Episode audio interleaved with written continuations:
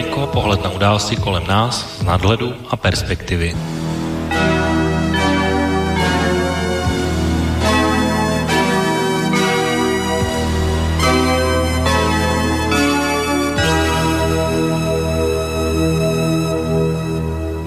Páteční podvečer, vážení posluchači, od mikrofonu vás vítá a zdraví Intibo, začíná relace Okénko s pořadovým číslem 90, kulaté číslo dnes máme a dnes máme také na kalendáři datum 11. září roku 2020.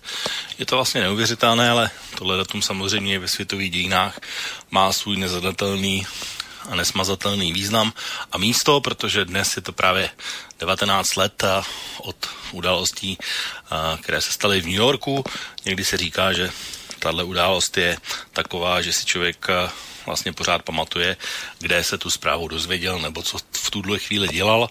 Aspoň v tom mojem případě to platí zcela určitě, protože já si dodnes pamatuju, že jsem byl na pražském letišti se svými rodiči a je odvést na dovolenou a když jsem se vrátil, tak vlastně to, co jsem viděl v spravodajských relacích vlastně v brzkém odpolední, tak nebo podvečeru, tak to vlastně přečilo veškerá očekávání a chvíli se mi zdálo, jestli se mi to skutečně nezdá a skutečnost byla, byla až příliš moc dobrá na to, že to byla skutečná realita a nikoli žádný záznam z nějakého katastrofického filmu, takže pro mě uh, i ten den z toho roku 2001 já si skutečně pamatuji, ale už je to skutečně dnes uh, 19 let a uh, vlastně výročí kulaté budeme mít až za rok. A od té doby už uplynulo v české i slovenské politice hodně vody a spousta věcí se změnilo.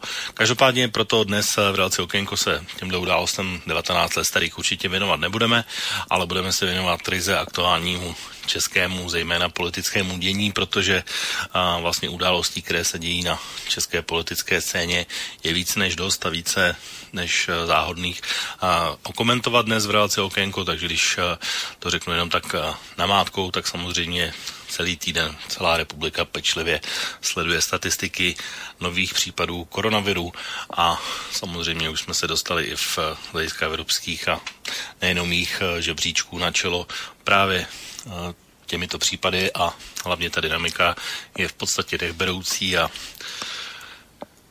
je otázka, jestli vlastně je něco, čeho bychom se měli obávat, nebo jak se to bude vyvíjet dál, takže to je určitě jedna věc.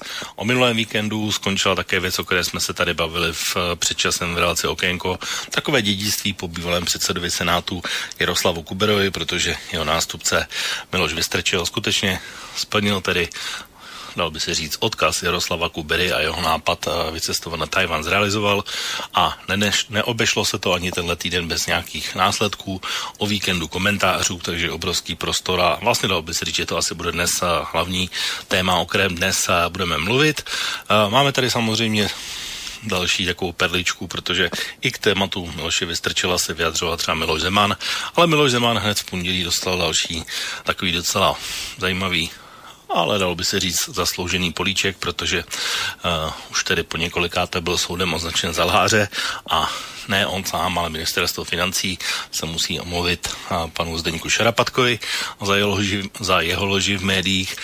Uh, takže to byla další taková uh, věc, o které bychom rádi mluvili. No a samozřejmě, uh, ještě aby toho nebylo málo, tak uh, už se nám vlastně a přímo za dveřmi uh, máme začínající kampaň do krajských zastupitelstev a do krajů, protože letos to bude takový vlastně jediné a důležité volby, kdy se opět politické strany poměří své síly. A my se dnes asi zaměříme hlavně na ten asi možná jeden z těch nejsledovanějších krajů, to znamená kraj středočeský, kde bude své hejtmanství a své výsledky obhajovat paní Jaroslava Pokorná Jermanová a, a to bude jedno z nejsledovanějších jmen vlastně v volebním peletonu. Takže to by byly asi takové nejzásadnější věci, které bychom dnes tady měli rozebírat. Pokud se dostaneme ještě k něčemu dalšímu a velmi rád bych se dostal třeba k následnému dění v Bělorusku, velmi rád bych se třeba dostal i k Alexeji Navalnému, ale uvidíme, jak nám to dnes časově vyjde. Když tady zmíním ještě Bělorusko, tak ještě bych chtěl jednomu člověku, který vlastně měl na svědomí to, že tady před, před minulou relací mohla vystoupit paní Eliša, tak bych mu chtěl tímhle způsobem a veřejně poděkovat, že mi dal kontakt právě na paní Elišu a vystoupit tady mohla. A poslední věc, kterou bych ještě chtěl asi zmínit, o které bychom dnes taky měli mluvit, tak jsou vlastně ekonomická rozhodnutí vlády ve vztahu k našim seniorům, ale nejenom k ním, ale samozřejmě i na téma zrušení superhrubé mzdy, protože i o tom jsme se tady třeba minule bavili s panem Jaroslav, Josefem Skálou a byla to velmi zajímavá diskuze na ekonomické téma, tak uh, uvidíme, jak to dnes uh, v tomto ohledu pojmou dva pánové tradiční hosté, tady je relace Okénko, kteří tady budou i dnes, takže na telefonu vítám tedy znovu počasem Martyho, takže Marty, přeji ti pěkný páteční podvečer a vítej. Já to by taky přeju pěkný páteční podvečer a dneska budu zkrácený, protože musím utíkat do práce, člověče.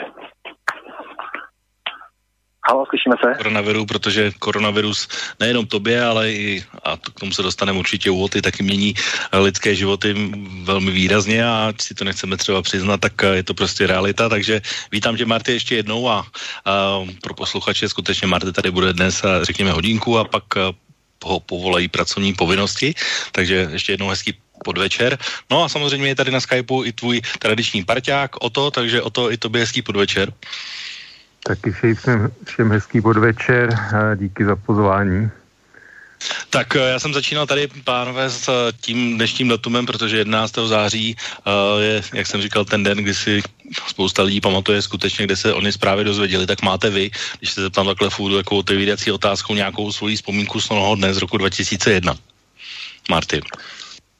Tak uh, já bych začal tím, že 11. září má narozeniny, narozeniny moje dcera, takže já si tohleto datum budu vždycky spojovat. A to, co jsem viděl následně v televizi, bylo pro mě natolik neuvěřitelný, že, si, že se s tím do dneška neumím srovnat. Jako. Prostě takhle bestiálním činem na, na civilním obyvatelstvu se prostě neumím srovnat. Je to prostě terorismus, který bych neodpustil v žádném případě a bylo to nesmírně hanebný, nesmírně špinavý a je mi úplně jedno, proč to udělali. Je to prostě no. hanebný čin, který prostě vešel do historie. Jo. Mimořádně hanebný. Je, určitě. Uh, o to, tak ty máš nějakou vzpomínku z toho dne?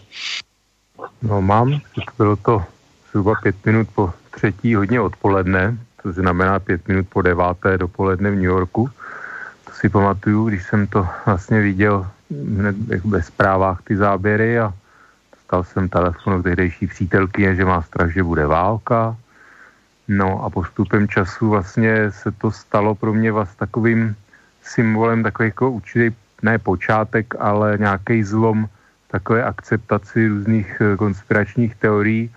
A když si to vlastně zpětně promítnu, co jako se dneska děje v Americe, co, jak jako je úplně, e, jsou konspirační teorie běžně na, jako na denním pořádku, nějaký jakoby v éteru a tak dále na některých, některých médiích, tak si vlastně e, jako dodatečně a to, jak postupně během let se ukazuje, že kolik Američanů věří, věří právě různým konspiračním teoriím, že vlastně to má na svědomí americká vláda a tajné služby a tak dále, eh, tak to vlastně mnohé vysvětluje jako Donalda Trumpa a co se v Americe posledních několik let eh, vůbec děje a vysvětluje to vůbec jako chování a myšlení velké části americké veřejnosti.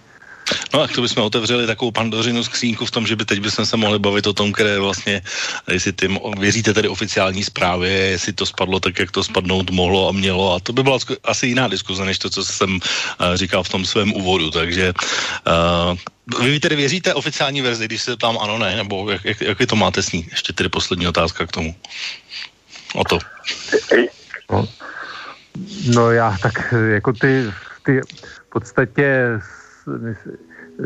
Bin Laden se k tomu, pokud vím, přiznal, eh, ty stopy těch atentátníků eh, jsou jasný, samozřejmě někdo vydává za to, že to byly vlastně nějaké nastrčené figurky zase nějakých amerických tajných služeb, že? takže eh, tam se jako, bylo by to v zájmu americké vlády, tady pořád se jako uvádí, že to byla nějaká záminka vůbec k těm válkám jako z Afganistánu a posléze i v Iráku a tak dále, tak ono to jakousi jako zda určitou špetku racionality tohle může mít, ale e, já si pořád myslím, že e, jako mm, jinak mi to, e, nechci věřit, že by americká vláda tohle, tohle chtěla, chtěla dělat, být tehdy, že byl viceprezident Cheney a tak dále. To jsou takový jakoby obvyklý podezřelý v úzovkách, že jako něco, ně, něco jako nějakého červíčka člověk má, ale zase to vyšetřování si myslím, že probíhal mezinárodně jako velice otevřeně Muhammad Atta a tak dále, ty stopy, takže jako a potom ty, ty teorie různé, ty stavařské a jako co jsou různí statici a tak dále, se k tomu vyjadřoval. Já jsem viděl samozřejmě čet článků a dokumentů a tak dále. To člověk jakoby like asi úplně nemůže sám se rozhodnout, ale myslím si, že jako je to i dost dobře vysvětlený, jak teda těm destrukcí těch budov mohlo dojít. E, samozřejmě i ty nějaký názory jiný člověk, hm, jako říkám, těžko, těžko, se, těžko tohle se jakoby orientuje v tom nebo rozhoduje, Eh, ale já jako si odmítám uvěřit, uvěřit tomu, že by to určitě měl svědomí nějaký americký úřady, protože pak už jako by bylo možné asi úplně všechno a to si myslím, že, že ne. No. Tak eh, Marty, ještě poslední reakce k tomu. Já jsem tady celkem s Otou, celkem s Otou souladu, taky eh, moc tomu, ne, moc tomu nevěřím, taky ale nejsem schopný připustit, nebo nejsem schopný si uvědomit, že by někdo konstruoval baráky na nárazy letadla a podobně. To všechno jsou věci, u kterých já je neumím posoudit, já nejsem ani statik, ani stavař, ale říkám, byl to prostě naprosto hanebný čin a věřím, že to vyšetřili jak nejlíp uměli. To, to bylo v celosvětovém zájmu to prostě vyšetřit dobře.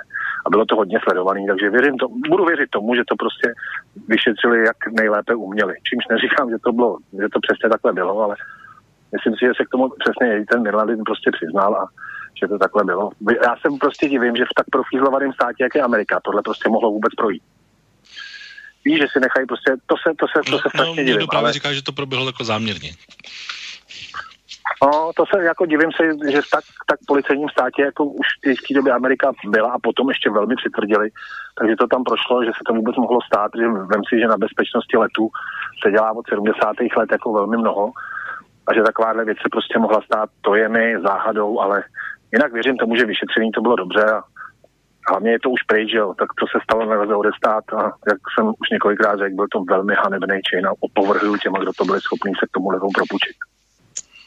Tak já vlastně svůj názor na 11. září jsem najdete vážní posluchači v relaci a okénko a v jeho archivu, takže to, o tom jsme už tady také mluvili. Čímž pádem tady samozřejmě musím ještě zmínit vážní posluchači, protože vysíláme živě v tuto chvíli, tak můžete se zapojit do naší diskuze na telefonu 048 381 0101, na e-mailové adrese studiozavináčslobodnývyselač.sk a nebo přes naše webové stránky pod zeleným odkazem otázka do studia, svoji otázku jak Martimu, tak o to vy samozřejmě položit můžete. No, pánové, pojďme se posunout do úplně horké uh, současnosti, protože uh, dnes, uh, už jsem o tom mluvil také v úvodu, vlastně dospěla do svého konce jedna česká vlastně dalo by se říct politická kauza, která přes své peripetie po různých eh, odvoláních, dovoláních, vrácení, rozsudcích a podobně dospěla do svého konce, tedy že dnes eh, ministerstvo financí, nikoliv ovšem ústy Aleny Šilerové, ale jeho nižšího úředníka se omluvilo jménem Miloše Zemana Zdeňku Šarapatkovi za eh, výrok o tom, že byl vyhozen pro neschopnost, tak protože tato kauza má samozřejmě své dvojče a paralely v kauze uh, Peroutka, tak protože o tom bude také rozhodovat tento soud, tak zeptám se vás na váš komentář, protože je to úplně dnešní aktualita, uh, Marty. Tak uh, já bych se ještě, já myslím, co říkal s těma Běloruskama, jo. To nevím, protože jsem měl krátkodobý výpadek. Jsou říkal to nebo ne? Ano, říkal. Říkal, jo. Říkal. Tak jenom chci říct, aby jsme si uvědomili, a to je jen vsuvka, jak jsme svobodní zemi, protože já znám tři lidi běloruského původu tady v Praze, dvě z toho jsou fakt moje výborné kamarádky. A z těch tří lidí jenom jedna byla ochotná mluvit a druhá se k tomu propučila e, jako překladatelka, takže takhle moc se ty lidi bojí toho režimu. Jo. A to je jenom, aby jsme si mi uvědomili, že tady jsme ještě fakt jako v pohodě. A teď kolem Šarapatka. E, Zeman lhal v tu chvíli, kdy přistoupil na to, že dal panu Šarapatkovi výpověď, e, výpověď dohodou protože on ho skutečně vyhodil pro neschopnost, protože pan Šarapatka je nejenom usvědčený lhář, ale nesmírně neschopný člověk. Takže Zeman uh, se dneska omluvil za něco, co skutečně tak je, ale je to tak de facto a není to tak de jure. Bo takhle, Zeman se neomluvil, omluvil se nějaký pátý náměstek na ministerstvu jako financí, že jo, aby to ještě víc chodili. Ale Zeman prostě dojel na to, že nepojmenoval v nějakým období uh, věc pravými jmény, protože Zdeněk Šarapatka je skutečně lhář a naprostý manipulátor. A je spousta věcí, jak mu to dokázat. Spousta věcí, kdy on přímo lhal, tak je to neúspěšný televizní komentátor nebo televizní moderátor.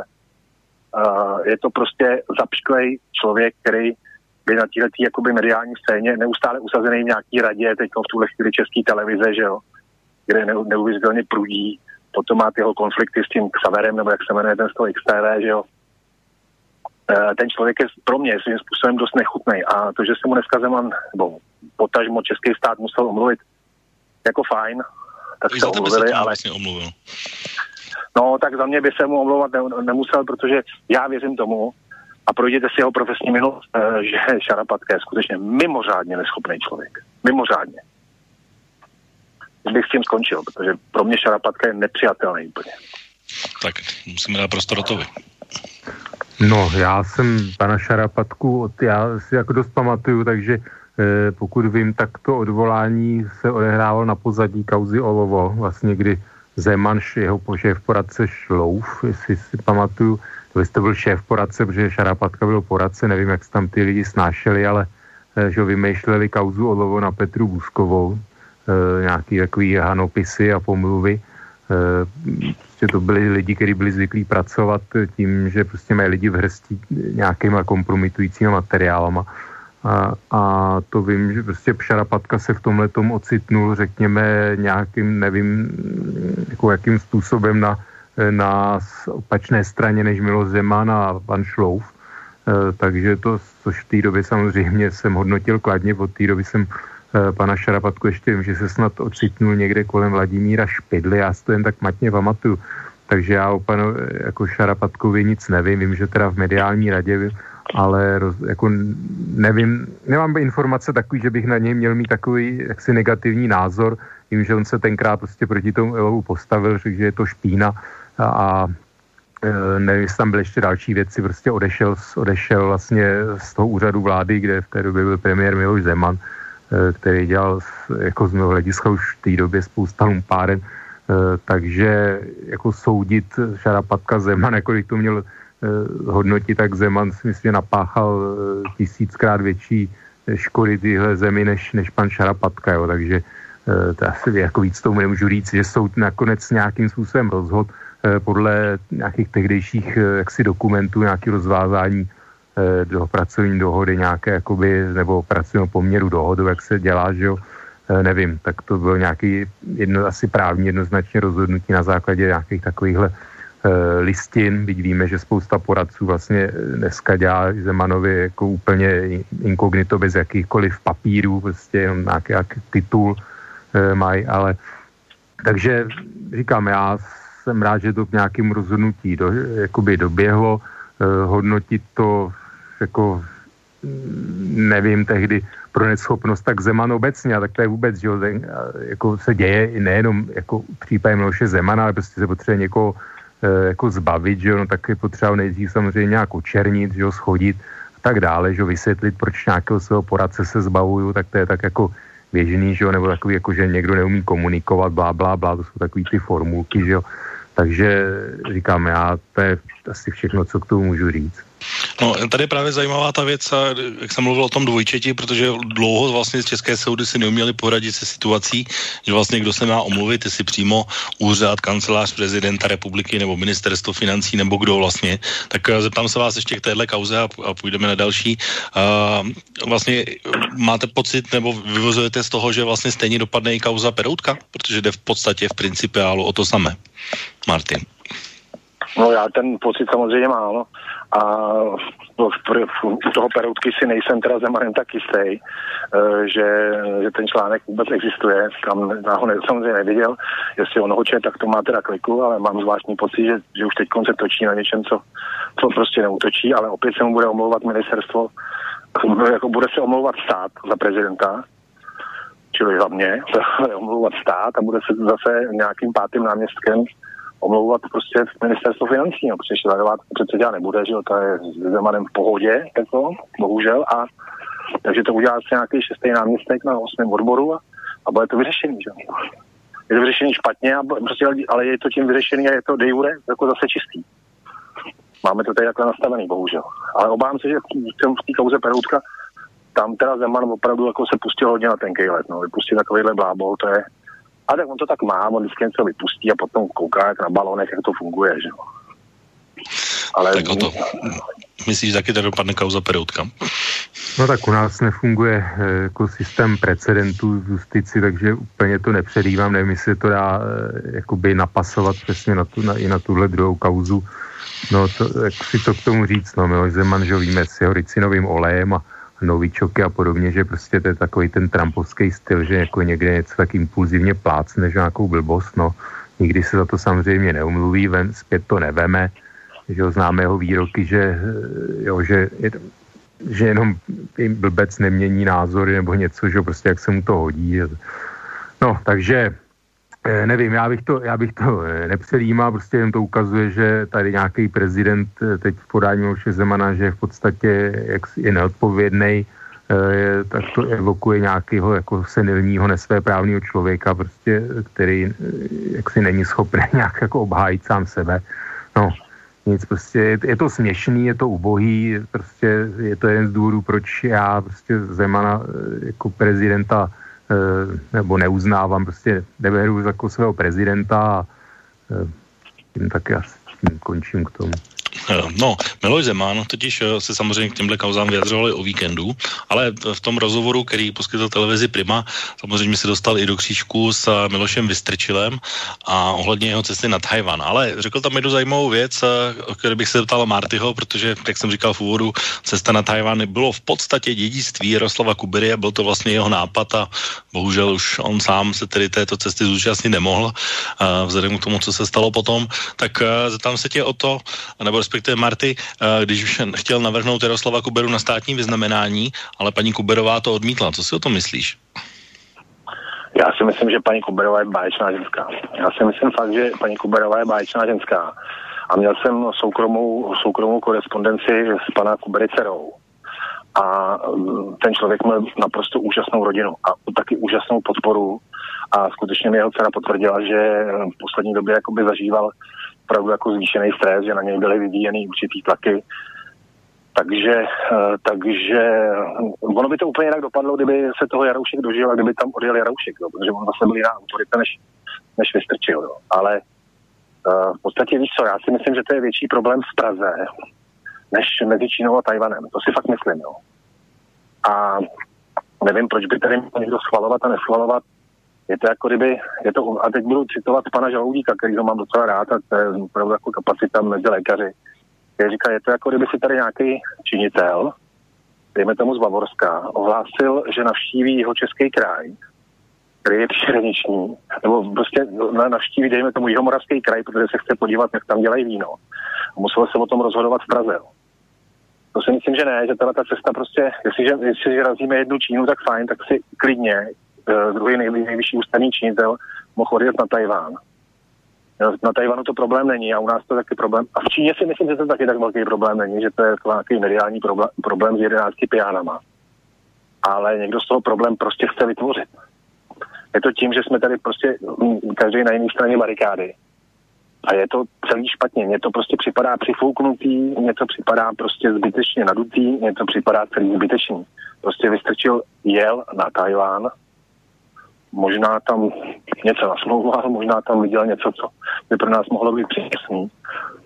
A že přišla nějaká odvetná reakce Číny, to se asi dalo čekat, že to jsme, ale kam? Myslím, že větší, největší problém je to v Praze, ani ne v Pekinu a ani ne na Tajvanu. Největší problém se toho prostě dělá v Praze, že tady to někomu, tady se to někomu náramně hodí. No jenom já teda musím se zeptat a, a doptat k tomu, protože ty si říkal, že vlastně, že problém je, nebo kdyby, že by to dopadlo jinak, kdyby tam měl přímo a Jaroslav Kubera, tak odvozu z toho, že vlastně i ti ostatní hráči v úzovkách, ti, kteří reagovali na Vestrčila, takže by reagovali jinak, kdyby tam měl Kubera. To si fakt myslím, nebo, protože... Nebo v, čem by, eh, nebo v čem by to bylo jiné? Bylo by to jiný v tom, že Jaroslav Kubera byl uh, úplně jiný hráč, daleko silnější hráč, Eh, měl za, to, za tu dlouhou dobu, co byl v politice, eh, vyjednaný úplně jiný pozice, úplně jak se k němu přistupovalo a eh, myslím, že by to i líp jako zdokumentoval a myslím, že by mu PR dělal úplně jiný tým, než teď dělá Vystrčilovi. A prostě by to celý proběhlo daleko poklidněji, protože byl to prostě zkušenější politik, co si budeme povídat. Já nemám moc rád, nebo vůbec nemám rád Babiše, ale to, že tam je opravdu krajský politik bez angličtiny, to je prostě pravda. No to ten Jarda Kubra by tam jel prostě se, svýma, se svými šedinami a se svými 30 lety prostě zkušeností jako jak v komunální, tak ve velké politice. A on Tajvan svým způsobem je komunální politika. To mi budeme povídat. Tak o to, jak se... by to dopadlo jinak. Hm, no, o to, jak se z toho hlediska politici vlastně vypořádali s tím a dědictvím Jaroslava Kubery, když to tak nazvu? Já nevím, se jako se teda naplno otevřelo téma jako Tajván, No, teď se bavíme o tom v souvislosti se s tou Mloše vystrčila, takže asi to není úplně vnitročínská diskuze, ale spíše z hlediska toho českého pohledu a těch různých reakcí a toho, co se kolem toho semlelo. No, já teda nevím, jako kde začít, jo, tak um, že Miloš Vystrčil je hejtman bez angličtiny, no tak můžu říct, že Kubera byl primátor bez angličtiny, jo, to jsou takový jako e, trošku, nevím, argumenty, prostě Kubera byl předseda Senátu, Vystrčil je předseda Senátu, to, že byl Kubera díl delší dobu předseda Senátu, ale myslím si, že on, co se týče mezinárodní politiky, tak Eh, jako nikdy nepřekročil rámec eh, jako České republiky, v podstatě až tím Tajvanem, on jako nikdy mezinárodní politiku nedělal, eh, za hranice jako příliš nejezdil, vůbec jako se o něm neslyšel v souvislosti s takovými aktivitami, takže ho můžu brát taky, že to byl takový prostě primátor Teplic, který se, který se nějakým takovým žoviálním datyrelem prostě stal předsedou Senátu, a o jazykové výbavě jeho moc toho teda taky nevím. A přiznám se, že když jsem ho viděl na Pražském hradě, eh, je to zhruba rok a půl zpátky, tak eh, vypadal, že je nad hrobem už v té době, takže to je jenom taková jakoby osobní vsuvka, že si paní Kuberová ne, nepřevzala ocenění, no myslím si, že by se asi na sebe nemohla podívat do zrcadla, kdyby ho převzala, když víme, co se jakoby dělo na Pražském radě kolem toho výhrušky, jeho minář schůzky s velvyslancem, Eh, to, že je velice pravděpodobné, že vůbec ty výružní dopisy i nějakým způsobem koncipoval eh, minář eh, z toho čínského velvyslanectví a tak dále, takže jako to by bylo úplně, já nevím, to si tak někdy představují, že zab, já vám zabiju bratra, ale pak jako co jsme si, to jsme si, zapomeňme na to, jo, prostě já tohle prostě neuznávám nějaký takovýhle jako morální nihilismus, takže myslím si, že prostě to, že to nepřevzala, byla jediná možnost, že to by se asi snad i Kubera musel obracet v hrobě, kdyby, kdyby eh, jako to převzala. Jinak, co se týče jako těch vnitropolitických reakcí, no tak klasika komunisti, že jo, tak ty hrajou ty jakoby své noty, tam jako nelze čekat nic jiného, Babiš tak jako různě lavíruje, že jo, e, Petříček, ten, ten se drží, aby jako nic moc jako dává najevo tak, ale radši nic moc neřekne. E, pan Vystrčil včera předtím jsem čet, že má strach, což mi přijde, že je úplně něco eh, jaksi neskutečného, kam, jako kam se dostáváme vůbec tady v té zemi a ta atmosféra vůbec jako na mezinárodní úrovni. E, nevím, já jsem ten, tomu to bylo video, já jsem ho, já jsem ho ne, ne to video si nerozklik, ne, neposlech jsem si ho, nepodíval jsem se na něj, takže nevím, jak on to tam vysvětloval, a, ale přijde mi to prostě neuvěřitelný. Eh, takový to, že, že to byla nějaká eh, jaksi provokativní klukovina, no tak Zeman si leta dělá svoji zahraniční politiku, své provokativní klukoviny, tak proč nemůže vystrčil nakonec, že? E, přitom teď se tvrdí, že se ujišťuje, že zahraniční politiku dělá vláda, no tak Miloš Zeman to zřejmě to taky jako nevnímá. A v minulosti si dělal svoje nějaký jaksi vejlety na, na svůj pěst, takže nevím, proč by Miloš vystrčil, jak si nemohl. A jinak s Martinem úplně nesouhlasím, že v Číně, že to není problém. Je to problém, prostě je to takový otevřený políček eh, komunistickému režimu čínskému eh, a i tím, že to bylo velice eh, jaksi mezinárodně medializováno, takže se o tom ví v určitých kruzích diplomatických, politických, jako po celém světě, dá se říct. Takže určitě to jakoby problém pro Čínu je, prostě protože pro ně jako zachovat si tvář nesmírně důležitá důležitá věc a to, že si někdo takhle jakoby dovolí eh, ještě z malé země jako takhle jakoby hodit rukavici, tak to samozřejmě je jako rudý hader na bíka, takže eh, určitě v Číně to, to problém je, to si myslím, že, že nemůžeme popírat a poslední asi věc, eh, možná teď dneska byl median průzkum, že 45 Čechů, procent Čechů nebo těch respondentů, něco přes tisíc jich bylo nesouhlasí s cestou, 44 souhlasí, 11 neví. Jo. Takže To mi přijde dost smutné, nevím, do jaké mini media není v posledních letech úplně taková spolehlivá agentura. Možná by to chtělo jaksi větší šetření a, a mož, pokud možno i teda jinými agenturami, ale každopádně je to velice smutná zpráva že je tady v podstatě taková polovina lidí, která jaksi úplně mm, nějaký demokratický hodnoty, svoboda a tak dále moc neříká. Takže Eh, to je, říkám, to je určité memento a nevím, co, co s tím úplně dělat. Klasicky se to rozdělo, že voliči ano, komunistů, asi tam bude nějaké SPD, takové, taková ta klasická prostě pozice rozdělená, zabetonovaná voliči Zemana, Drahoše, že jo, a tak dále. Eh, je to tady půl na půl, ale jsem překvapený, že že v podstatě už dá se říct takové velké množství voličů Zemana a Babiše už skutečně odhodilo jak bych to řekl, eh, nějakou nějak předstí, předstírání, že, že jim jde o nějakou demokracii a tak dále, eh, ale prostě jednoznačně se jako vydali na cestu prostě nějaký podlejzání, eh, podlejzání jako totalitní mocnosti a v té souvislosti jsem čet velké hezké přirovnání vlastně k Mnichovu.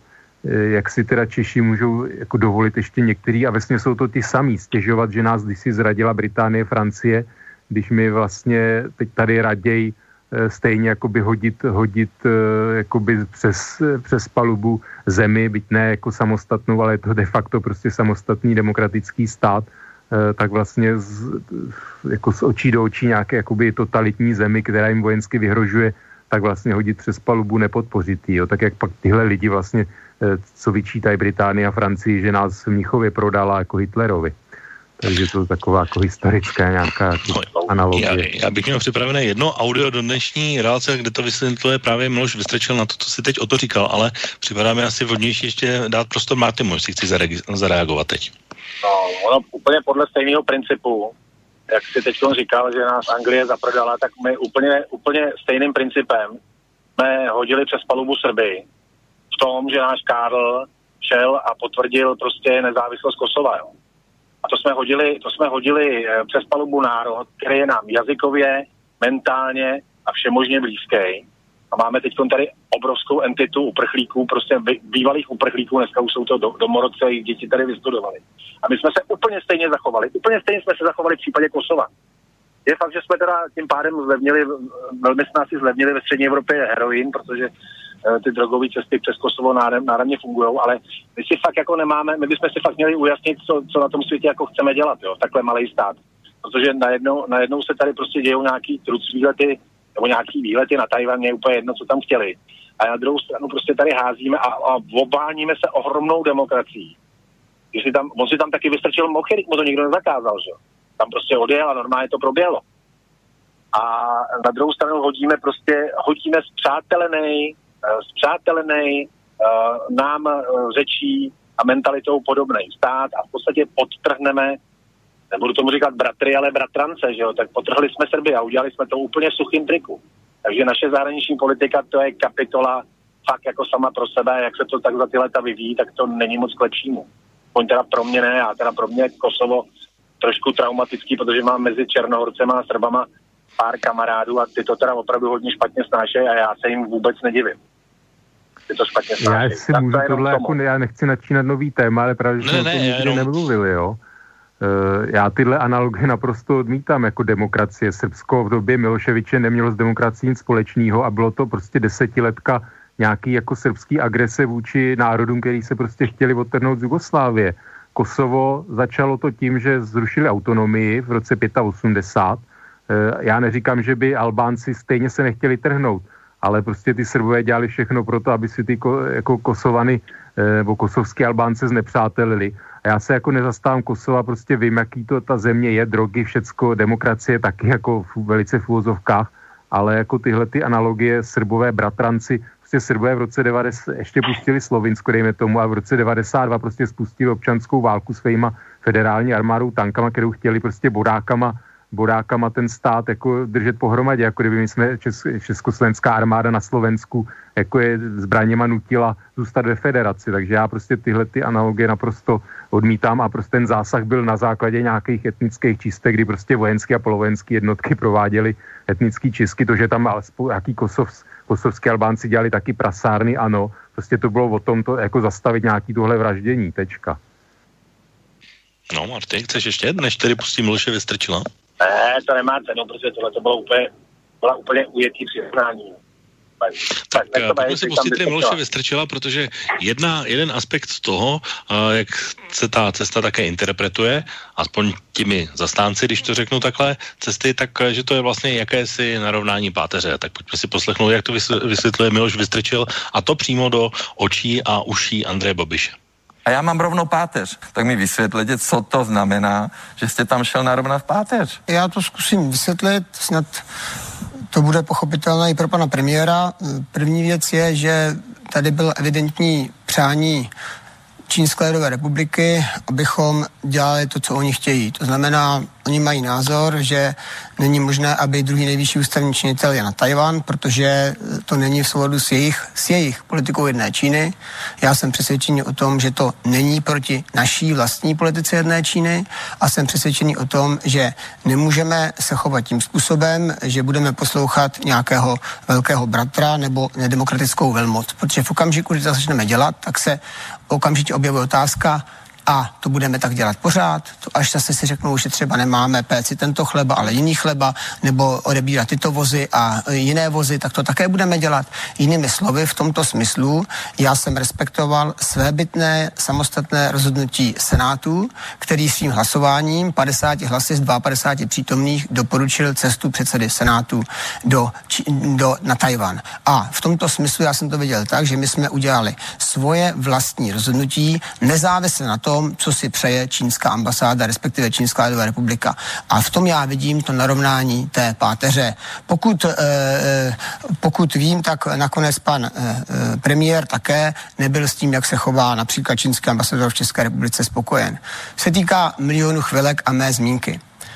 Prosím všechny, aby si případně ten můj celý projev přečetli. Já jsem tam mluvil o tom, že je velmi dobře, pokud mladí lidé se starají o společenské dění ve svých zemích a případně pokud mají pocit, že se tam dějí některé věci, které nejsou v pořádku, se proti ním ohrazují. A milion chvilek jsem uvedl v našem případě, protože my tady máme a ví o tom celý svět obrovský konflikt zájmu, obrovský střed zájmu moci politické, ekonomické a mediální. To ví celý svět, to není nic divného. A já jsem pochválil milion chvíli pro demokracii jako zástupce mladých lidí, že se proti tomu vymezují a to je věc, která není novinkou. Byla to jedna věta v tom projevu.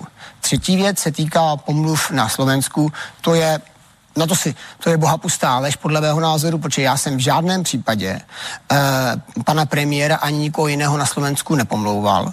A tvrdím, že když jsem někde, eh, někde v cizině, že mám na sobě zejména eh, tričko České republiky, tričko země, která hájí svobodu, nezávislost tak, to bylo vysvětlení Miloše Vystrčila. Pánové, musím se zeptat na ty dozvuky. Teď vy jste o tom se bavili samozřejmě v roli politické, ale hodně se o tom mluví i samozřejmě z hlediska ekonomického a uh, některé kroky už tady máme, typu uh, výrobců klavírů Petrov a podobně. Tak uh, je vlastně uh, ta cesta z tohohle hlediska uh, úspěšná, respektive je ta bilance, nebo může být ta bilance spíše pozitivní, nebo to vidíte spíše naopak, že vlastně za tu cestu budeme platit daleko vyšší cenu, než bychom uh, ji platit měli, pokud by se neuskutečnila. A teď se bavíme skutečně o té ekonomické věci, protože a, samozřejmě máme a, výrobce Škoda v a, Číně, máme tady různé kontrakty, třeba případně a, čínské investice, a, ve směs tedy spojené s okruhem Miloše Zemana,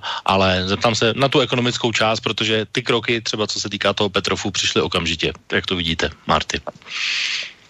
Tak eh, zaprvé, teď, co jsem poslouchal, tak se nám tady někdo vlamuje do otevřených dveří, protože si nepamatuju nebo nemůžu si nějak uvědomit, že by se někdo postavil před letadlo a před tu delegaci a řekl, vy nikam neodletíte.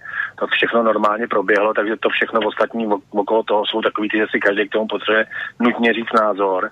A druhá věc je, ten Petrov to zase takhle se dělá PR, protože já jsem si myslel, že těch pián je buchví kolik a on je jedenáct, že jo. Ne, nepletu se, jedenáct je těch klavírů, že jo? No, je jedenáct. No, to je bezvadný, tak kdyby si náhodou udělala nějaká konzervatoř hromadnou objednávku, tak to je taky 11 pijan. Takže se tady z 11 pijan eh, dělá obrovská kauza, to je úplně zanedbatelný. Jako, no. Nakonec to koupil pan Komárek, že jo, ten to někam rozdá. Takže to se tady bavíme opravdu o úplně zanedbatelný a nevím z jakého důvodu uh, to ten Číňan odmítá, je to vlastně jedno, 11 pijan je úplně, prostě, to je úplná banalita. Jo, a jestli no, na to, to dojedeme nějak ekonomicky... provázanosti politiky a ekonomiky, že vlastně máš ekonomika pocit, může fungovat pocit, někdo, máš, když ano, budeme držet ano, stejnou ale, linii. Máš pocit, že by někdo z ústředního výboru komunistických strany Číny dal nařízení, ale neveme 11 pijan od těch Čechů? Já myslím, no, tak ono už se to tady stalo před dvěma lety a to jsem uváděl včera v trikoloře s eh, českým tradičním výrobcem uh, Varhan v Krnově, který díky tomu, jaké přišel o zakázky a byl na, na hranici insolvence, takže... No, tak, tak, tak vidíš, no, tak mohlo se stát. Ale každopádně, no, to já nesedím, já nesedím v České hospodářské komoře nebo v takových orgánech, abych, eh, a ne, neznám, jak, jak moc jsme provázaní s Čínou. No a že nás to trochu bude bolet a že, že, dostaneme, že dostaneme za to pár facek, to dostaneme. Samozřejmě, že mi vadí, že to bude z pozice nějaký síly, to mi teda vadí hodně. Na druhou stranu jsme to měli zvážit předtím, tak my jsme udělali nějaký gesto svobodný a za to zaplatíme, že jo. To bylo přesně tak, jako když před uh, nevím, 25 lety začal Havel odzbrojovat a zničil, no, zničil Slovákům zbrojní průmysl, že jo. Tak uh, to je vždycky, vždycky něco za něco, no tak my teď se budeme pasovat, jako, že jsme úžasně svobodná země a to pořád ještě jsme, že náš uh, druhý ústavní činitel odjel na Tajvan, ještě tam svobodně odjel vládním speciálem uh, 100 členů delegací. A teď nás to prostě bude něco stát, že politika je vždycky něco za něco, že jo, a tenhle ten díl mi nepřijde, že bude pro nás úplně výhodný. Asi to nějak přežijeme, no, ale měli jsme na to myslet předtím a patrně patrně eh, chtěl bych věřit, že si to ty eh, lidi, co odjeli na tu, na tu cestu, takže si to eh, nějakým způsobem spočítali. Asi nás to trochu bolet bude, ale to už se dá dělat, už se stalo.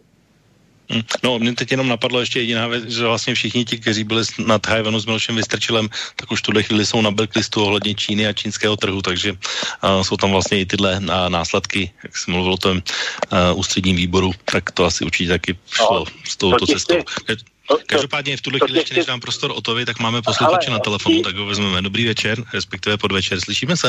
Ano, dobrý večer, tady Brno. To jedno piano, to stojí téměř půl milionu korun. Není teda kolik, firma, eh, teda kolik zaměstnanců firma Petrov zaměstnává, ale když najednou přijde o nějakých 5 milionů korun jakože tržby, tak je to jako docela dost velká ztráta, jo. Eh, když to vezmu, tak ta hodnota, to je v podstatě jedna taková lepší oktávka. Jo, takže asi tak, díky zatím, naschle. Tak děkuji taky. No, já jenom, jenom co se týká Petrofu, tak uh, vlastně, když byste se podívali na uh, objemy, to znamená to, o čem teď mluvil posluchač, tak Petrov uh, v roce 2018 měl prodej 285 milionů a zisk 12,5. Takže jenom ta čínská zakázka, o které teď mluvíme, tak má hodnotu 5 milionů, jenom tahle jedna samozřejmě. A je tady samozřejmě druhá věc, i konkurence čínská, tak jak o tom mluvil Vlk včera. Tak o to, tvůj prostor teď. Tak já než v té Číně, jo, tak zase vždycky Marty hodí nějaký takový téma, e, útlum zbrojní výroby na Slovensku, jak to pár vět. Ten začal už za komunistů, ještě dávno před Havlem. Za druhý podepsala se, byly dlouhý roky jednání, které se podepsali v 90. roce omezení konvenčních zbraní, takže následovali po roce 90 obrovský masivní poklesy výdajů na zbrojení. Za třetí, ty, ty výrobky naše tady prostě ztráceli, už neměli tu, neměli tu úroveň, prostě zaspali jsme elektronizaci, takže ty zbrojovky měly eh, problém v každém případě z mnoha důvodů, aby jako přežili, takže to jako to, že to Havel zabal do nějakých jakoby idealistických řečí, je, jako, je dobře, to a dneska se z toho dělá, ale z, za jako pod povrchem to byly mnohem jako jiný faktory ještě, takže to je jenom k tomuhle, jo. to jsou takový jako legendy o tom, Eh, jeden Slovák to napsal velice výborně, to nějaká doktorantská práce na tohle téma, kde to velice dobře vysvětluje s lidma z těch, těch fabrik, mluví s tím vedením tehdy a tak dále, jak to všechno bylo. Takže to je taky jeden z takových těch úžasných mýtů, který se vždycky hodí do placu a nic. E, jinak eh, Petrov, no, to byl jeden kšeft, jo, ale jinak e, 35% obratu Petrovu jde do Číny, jo, takže tady nejde jenom o těch pár klavírů a to bude následovat, že jo, ty, ty problémy. To asi není všecko, takže já jako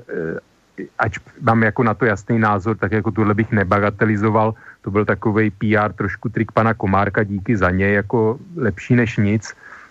Ale jako, já bych to nebagatelizoval tady to, takže pro ten Petrov to určitě bude, jako je to bude bolet víc, než tady těch pár klavírů. E, jinak, co se týče e, pak firma Brano se ozvala, že, která tam má jako pro automobilový průmysl nějaký fabriky. Co se týče Škodovky, Škodovka v Číně v podstatě autonomní, ta vyrábí tam z, jakoby z, z materiálu z dodávek, z čínských subdodávek, všechny komplet fabriky, takže to akorát poškodí v podstatě sami sebe, svoji čínskou pracovní sílu a zaměstnanost. Číňani, když tam zavřou jakoby fabriky Škodovek nebo je nebudou kupovat a navíc patří Škodovka Volkswagen, takže to je věc i Německa to, že tam má Kellner napučováno 300 miliard korun mezi Číňanama, uh, už tam dávno probíhají nějaký soudy, začnou tam házet trošku klacky pod nohy, uh, protože samozřejmě je to lichvář a jako i v Číně je velice populární boj proti lichvářům, takže on tam ty problémy už má delší dobu a vůbec mi nevadí, když je bude mít, protože je to nizozemská firma, pan Kellner PPF, takže ať si ty problémy má. Uh, a jinak se týče Eh, narovnání páteře, no tak ono se jednalo, že třeba o, těch, o tom trapný devotní vítání těch roušek z Číny na letišti, jo, mimochodem, že jo, svalný části nekvalitních eh, a těžce zaplacených, když to víme o tom, že Číňani skupovali eh, jednak brali dary zadarmo, když to propuklo v Číně a jednak skupovali po celém světě ty zásoby, aby pak jako s velkým humbukem je jakoby nám tady prodali a ještě se jako tvářil jako nějak, jak nás tady zachraňují, když vlastně to jejich chování zapříčinilo vůbec ten novič, teda pardon, novičo, ten covid, koronavirus vlastně tady v Evropě eh, řádí tak, jak řádí, nebo po celém světě, takže uh, myslím si, že to bylo naprosto trapný, uh, to, že díky určitým tady pánům, jako který tam mají nějaký kontakty, jsme, jsme dostali pár roušek přednostně, fajn, dobrý, ale já myslím, že za to, tohle to určitě nestálo. A navíc já doufám, že už se nebude opakovat údajně teda roušky, že si nejsme schopni za ty ceny tady vyrobit, ale respirátory ano a myslím že to stojí za to tady něco dražší český výrobky kupovat, než, než dovážet ty pochybný kvalitu z Číny. A jinak hm, jednotná Čína vůbec se k tomu dostáváme, jo, tak, eh, nebo vůbec závazky. No, nějaký... jenom, než otevřem tohle téma, tak asi si myslím, že zase dám slovo Ma- eh, Martimu, protože tohle by zase bylo téma, které bychom rozevřeli a jak jsem říkal v úvodu, čas eh, Marty tady nebude celou relaci, tak ať no. ten čas, když tady je. No a tady tě, přesně, tady tě přesně musím pokárat za tvoji relaci asi před 14 dnama, no, kdy tady vidíš, jak se chová čínský komouš a ty tam vesele beseduješ s českým komoušem, který je úplně stejný na rozumíš? Komunista se chová vždycky stejně, jako když má tu moc, tak práská byčem, no a když nemá, tak je všechno špatně, že jo. Takže asi tolik k tomu, ale to bylo tak jako mimo téma, no. Jako já si samozřejmě myslím, že nás tohle bolet bude, že tam investice je. To bych se vymezil proti tomu, že uh, kastuje, kastujeme, jestli jako uh, Kellner je dobrý, špatný. Ten je prostě businessman, ten dělá business jako v první řadě. Víš, já bych taky rád dělal business jako Kellner, ale prostě asi jsem na to neměl hlavu, nebo jsem na to neměl něco jiného, nebo odvahu, to je jedno, jo. Ale Prostě já nestřílel bych, nestřílel bych do soukromých firm v žádném případě, protože mít soukromou firmu je docela, docela nápor jakoby na, na hlavu, na ruce, na schopnosti a tak dále a tak dále. A jestli ta firma si potom někde jako ochraňuje svoje zájmy, tak eh, a, a je v právu, tak jí přeju jenom to nejlepší, jenom ty nejlepší právníky. A soudit se v Číně bych fakt nechtěl, teda, to je pravda. Takže asi tak. Hmm. Tak jestli můžu teda. No, jasně. No tak on, pan Kellner, Pepe, jako kdyby to byl jenom biznismen a neovlivňovalo to domácí a zahraniční politiku, no tak ať si samozřejmě dělá biznis, jaký chce, pokud to samozřejmě neporušuje nějaký embarga různý a tak dále. E, takže ono to právě, že on není jenom biznismen, prostě ten jeho biznis už ovlivňuje e, jako chování vůbec jako našeho státu a státních představitelů, takže e, tím pádem nám do toho něco je vlastně všem občanům. E, takže ho nemůže, ne, ne, nebudu já třeba nechávat na pokoji, uh, tady budu ho zmiňovat. Eh, a jinak ještě k tomu, my máme, já nevím, to, to číslo přesně sedí, ještě jako desetkrát větší dovoz Číny, než je vývoz eh, od nás do Číny, jo, což mi přijde, že úplně absurdní, že my bychom měli doplácet nějaké jakoby případné obchodní válce. My na ní jako můžeme, nebo respektive Čína, jakoby jí to bude daleko víc bolet. Prostě my do Číny vyvážíme 1,4% vývozu. Oni samozřejmě k nám ještě míň, ale e, prostě tady je to nastavený tak, že e, jako pro ně to v absolutních číslech bude e, jako daleko větší problém. Ale samozřejmě pro že my jsme v EU. Oni si jako můžou dělat v vozovkách, co chtějí. My jsme vázaní obchodní dohodou v rámci Evropské unie, co se týče cel a tak dále. E, takže on je to problém. Možná, že už brali jako nega, nějaký nepřátelský akt, že ministerstvo financí, který to posléze odložilo, tak řeklo, že se budou přes Ali, eh, jako z AliExpressu a tak dále, to jsou ty různý menší, menší výrobky levný, že se všechny na všech bude platit slo, takže možná, že už tohle bylo taky braný jako nějaký nepřátelský teda skutek, ale myslím, že něco dělat můžeme a nechat si takhle jako kálet na hlavu, že oni nám tady budou vyhrožovat a i některé ty výhrušky naplňovat a my neuděláme nic, tak to mi přijde naprosto šílený a to jenom pokračuje to, že skutečně jsme nějaký jejich pohůnci, eh, jako, který po nás můžou šlapat, takže Myslím si, že ale bohužel od téhle vlády a e, prezidenta potažmo, že tam samozřejmě to není exekutivní, to asi jako se nedočkáme nějakých jako prohlášení e, ve smyslu, že, nebo prostě ohlášených proti opatření. Myslím si, že to, co můžeme udělat jako reálně, e, je, že prostě Huawei má smůlu u nás a samozřejmě se týče dostavby Temelína Dukovančí ani taky. A já doufám, že to stejně tak dopadne, teda, e, protože moc si nevím představit, že by to mělo být jinak, zvláště v případě té jaderné energetiky. No, vy jste teď zmínil takovou zajímavou kombinaci i to, co padlo v té ukázce od Miloše Vystrčila, kombinaci mediálního, ekonomického a politického mixu, tak uh, zmínili jsme tady dvě věci, tak já ještě než tedy Marty uh, ho zavolají pracovní povinnosti, tak ještě se zeptám na dvě věci, které s tím vlastně souvisí. Jestli třeba ty reakce těch politiků nejsou ovlivněny třeba tím, že, uh, jak jsem říkal v, i včera, že Vratislav Minářnec v pondělí ráno se opět sešel s čínským velvyslancem ohledně toho, že skutečně Miloš Vystrčil bude vystrčen z, po, z pozice a diskuzí uh, hlavních ústavních činitelů, to znamená, nebude zván na tyto schůzky. A jestli třeba to náhodou neovlivňuje třeba to, co jsem se včera ani pánu nestačil zeptat, a totiž, že Andrej Babiš si za poslední rok v Číně půjčil 50 milionů eur. Marty. No, vidíš, tak za prvé úplný bizár. Úplný bizár, že v lékař a poslední vexlák v Praze eh, dělá jakýkoliv politický dohody, to je normální zaměstnanec kanceláře a to je úplně stejný jako ten pátý náměstek byl aspoň jmenovaný na to ministerstvu financí, ale náš je normální zaměstnanec prostě právě pražského radu prezidentský kanceláře, ten nemá vůbec co, ten má koukat, aby prezident přišel zleva, když to protokol nařizuje a aby měl na stole vodu a aby měl připravený francouzský olej, když to nemůže ustát. Ale nevím, proč Bratislav Minář, to je prostě postava úplně do jazzu, má co naštěvovat jakýkoliv politiky, rozumíš? To je prostě kancléř, ten má vést agendu a hlídat takovéhle věci a nevím, co on vede jakýkoliv jednání. To je mi teda proti srsti úplně, úplně šíleně, ale prostě ta hradní parta má jaké nastavení, takhle katastroficky. Takže s tím my tři tady asi nehneme. Co bylo to druhý, co jsi se ptal? Že Andrej Babiš si půjčil za poslední rok a půl v Číně 50 no, milionů tak, eur, takže 1,5 miliardy korun. Takže vlastně asi, to, asi, to, asi to bylo samozřejmě výhodný, že jo, tak pro Andrej. Andrej, Andrej, Andrej, Andrej je biznismen, že jo, samozřejmě.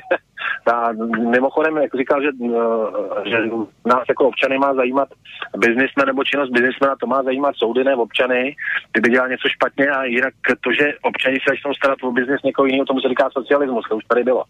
Ale pánové, já už se musím někomu mluvit, to, že mě opravdu volají pracovní povinnosti a to strávím bohulibou činností, takže vám přeju hezký večer, posluchačům testy, mějte se moc hezky a přeju vám krásný zářijový, krásnou zářijovou noc, vám, ale první povinnosti volají. Mějte se hezky na já děkuji Martimu, protože tady skutečně byl ten čas, tak jak jsme si eh, řekli, takže děkuji mu za účast dnešní relace Okénko a s to určitě budeme pokračovat, ale pojďme si chvilku odpočinout, dát si jednu krátkou písničku a pak eh, v tohle téma ještě rozvineme ve zbylém čase a možná se dostaneme i k těm dalším, které jsem mluvil v.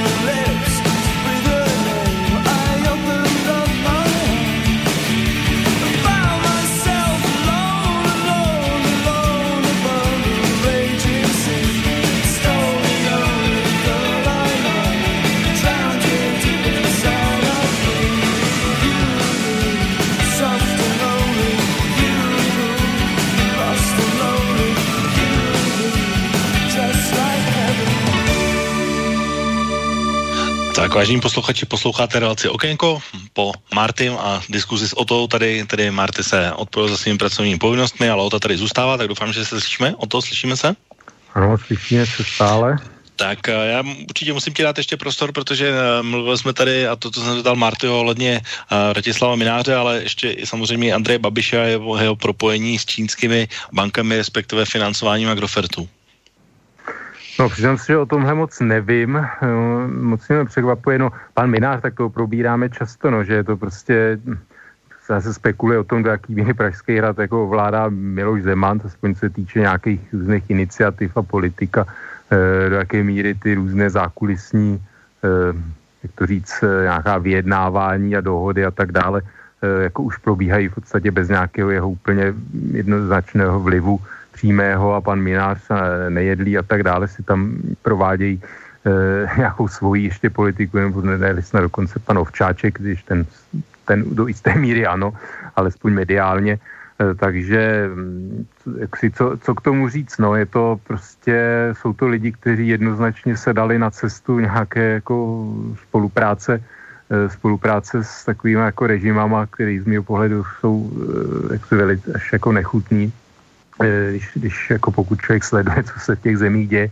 e, nevím, prostě nezbývá než doufat, že v dalších prezidentských volbách se prostě ta osádka změní a, e, a jako, i ta politika z toho hradu a ty, ty praktiky vůbec ta, ta něco, čemu se říká politická kultura nebo snad i úřednická kultura se změní, protože v minulosti jsme mm, jaksi až, až takovéhle vybočování z nějakých jako norem, norem neviděli. No.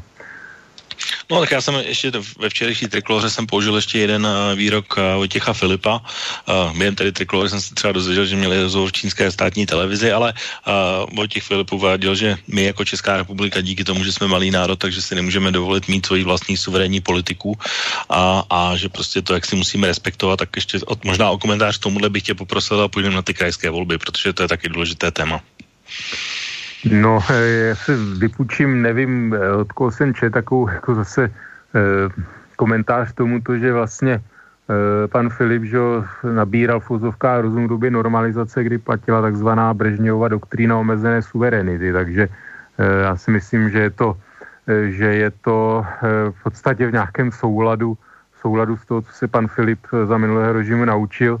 Ono je zajímavé samozřejmě vůbec, že Eh, když jakoby něco jde, ze, jako řekněme, z, z Bruselu nebo z Washingtonu, tak samozřejmě pan, pan Filip je, eh, má plnou řeči toho, že bychom měli být víc suverénní stát a takové. Takže jsou takové účelové ty účelové výroky, vůbec chování, samozřejmě dvojí metr, když je, tak prostě samozřejmě něco jiného. Ale to by ti řekli obráceně, že když tady byl Mike Pompeo, že to vlastně Miloš vystrčil a byl vlastně naopak servilní k němu třeba. Nevím, jestli pan Vystrčil byl servilní, ale... Tak nebo já... Senát jako instituce. Uh, a na druhou stranu my tady určitě servilní nejsme a nemusíme být, takže já jako Majka Pompa vůbec jako současnou americkou administrativu, to je podle mě jenom o něco menší zlo, než, než jsou Rusko, Čína a tak dále, takže um, Jo, já se určitě nebudu zastát Majka Pompea, a musím říct, že se mi taky nelíbilo, že jako určitý stupeň servility jsem eh, jaksi viděl v těch vystupování těch jakoby našich eh, politických představitelů. Eh, já si myslím, že ono samozřejmě není, jako v úzovkách není problém si to rozházet na všech stranách se všema velmocema. Asi to není určitá racionální politika. Je pravda, že pan Trump jako je velice mstivý, že, že mm, jako, asi by člověk měl přemýšlet teda, jestli, jestli nějakým způsobem eh, být kritický jako k němu nebo k jeho administrativě. Eh, myslím, že některé země, takové ty opravdu slušné, řekněme civilizované země, ty vztahy, řekněme, utlumily na minimum, takže nevím, ta jeho návštěva do jaké míry, ono jsem čet, že on se pozval sám víceméně a jako my jsme neměli tu odvahu nebo drzost, jak to nazvat, jako odmítnout, Eh, nevím, že on tady samozřejmě loboval za nějaké protičínské určité věci a tak dále a naopak za americké zájmy eh, v určitých, eh, ono to tak vlastně interpretovalo, že pan Vystrčil jel, jel jako, že nějaký taková jako loutka amerických zájmů a tak dále, že podobné jakoby nesmysly, tohle jako si myslím, že pan Vystrčil určitě za, jaksi, potřebí nemá, ale je pravda, že prostě myslím si, že jsme si měli udržovat určitý odstup a ono to do jisté míry bylo, ale z mého hlediska v tom špatném, že, že pan Babiš vlastně eh, odmítnul nějaký, co se týče jakoby, tlak na Huawei, aby tady ten vysokorychlostní internet nebyl, nebyl budovaný. A ty Počkej, dostal... u Babiše to bylo zase, to byl takový typický Babiš, o kterém bylo mluvit za chvilku, že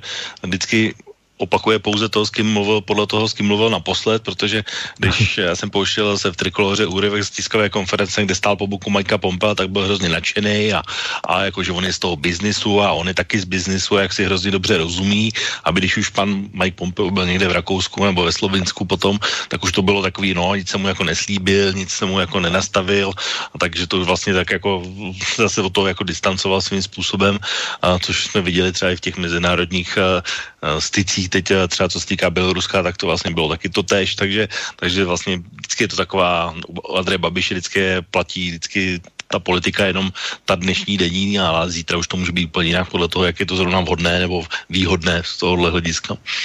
No, je to taková tak jako král nebo královna koloběžka, že jo, prostě oblečený, oblečený, on to tak jako v tom bruslí, že jo, myslí si, že že už jako je to za horizontem třeba vnímání těch eh, některých politiků, že jo, Pompeo odletěl a a, ale tak samozřejmě funguje ve vyslanci a tak dále, takže zapomenu to nebude určitě, ale on má jako k Trumpovi, že jako podnikatel a tak dále, že taková nějaký sympatie v tomhle smyslu a takový ten populismus, že to víme, že on prostě ty roušky, všecko, on se dostaneme, že prostě sleduje nějaký nálady veřejnosti, tak se snaží no prostě v tom brus, bruslit, eh, aby se zachovával popularitu a v té politice eh, si řekl dobře, že vlastně i v tom Bruselu, že se to snaží tak jako hrát, že V4 a tak dále v Bruselu pak je samozřejmě mnohem takovej podajnější a ohebnější, eh, což ono to se netýká jenom Andreje Babiše, to jsou i někteří jako jiní politici z jiných zemí teda, ale to už je, jako řekněme, politika, ale jako zásadový politik Andrej Babiš eh, jako rozhodně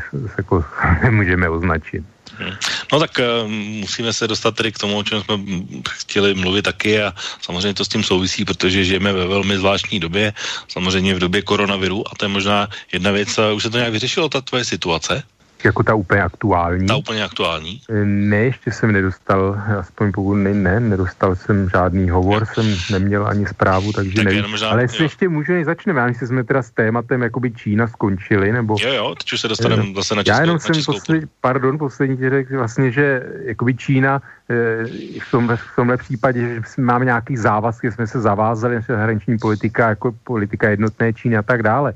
A když se podíváme, že oni se zavázali taky udržovat jaksi eh, jeden stát, dva systémy, co se týče Hongkongu a vidíme, jak potom jak to, jako pošlapali naprosto tenhle princip, eh, že skutečně tam jako potlačí veškerou opozici, svobodný tisk a justici, nezávislou a tak dále.